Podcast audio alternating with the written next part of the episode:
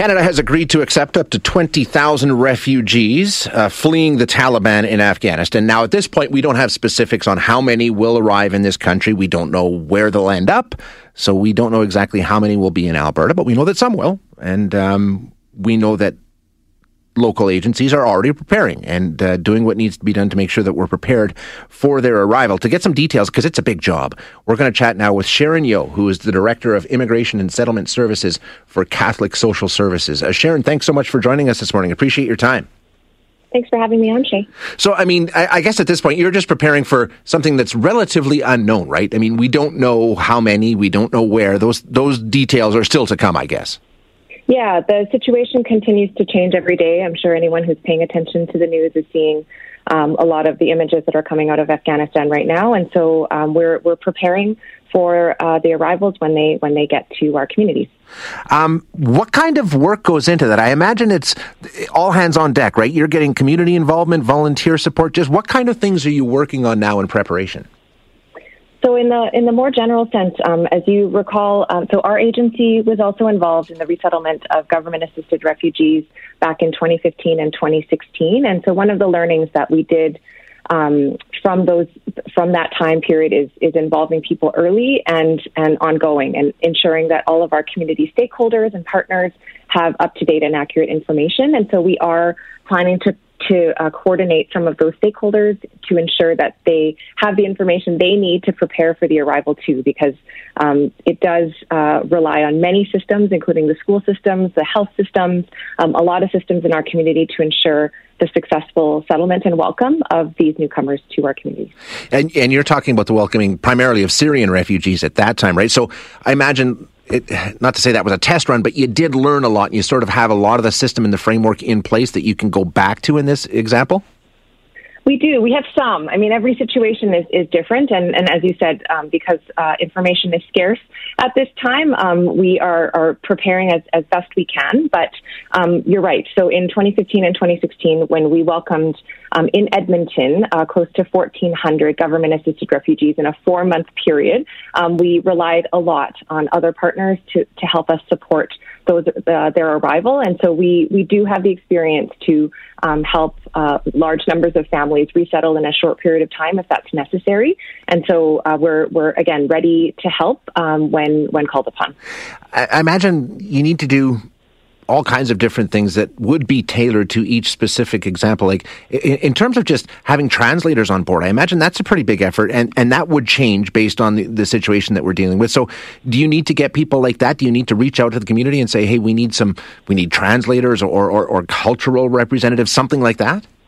Definitely, yeah. We're very well represented um, at our agency. Uh, our staff speak over 70 languages um, between our staff in Edmonton and Red Deer, but we do have staff uh, currently in Edmonton and Red Deer that speak the languages um, Dari and Pashto mm-hmm. Um, from those communities that would be resettling from Afghanistan. But of course, uh, depending on the numbers that do arrive, we may need more. Um, so we would be looking at, you know, supports from other community organizations or potentially hiring uh, additional staff to, to help us out there. But again, it's it's going to be driven by need. So um, when when we better understand what exactly will be um, happening in our communities, we'll, we'll be able to to figure out what we need.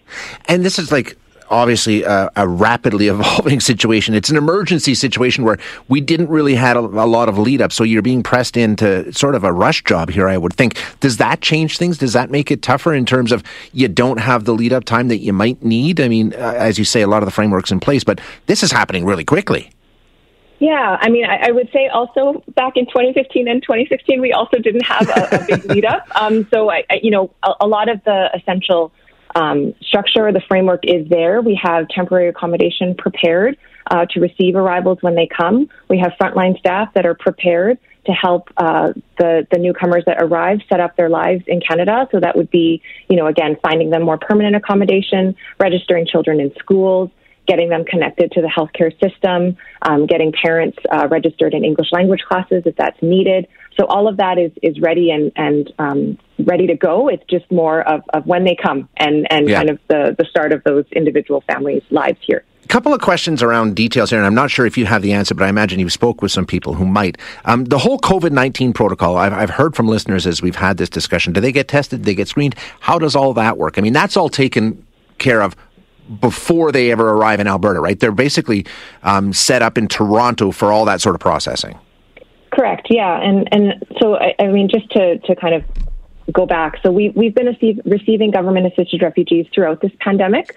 Um, and so we've been following public health guidelines uh, throughout that time period, which does include uh, COVID testing. And if staff are meeting with clients uh, in person, full PPE is is uh, recommended. Quarantine procedures are followed. And so you're right. In this particular instance, uh, for these families that are arriving, the quarantining and the testing is done in Toronto before they before they arrive here. That could change depending on the sure. situation because it's ongoing. But yes, all all public health guidelines are, are followed. And in terms of you know screening and finding out who these people are, I mean they have to go through a certain process before they're even allowed into the airport to get onto the flights, and then more follow up once they get here in terms of verification of who they are and all those sorts of things? That would happen apart from our agency. Yes. So that would happen I'm assuming, you know, again, kind of overseas or um, uh, potentially some when they when they land here. But yeah, when when they arrive here, a, lot of that work has already been done.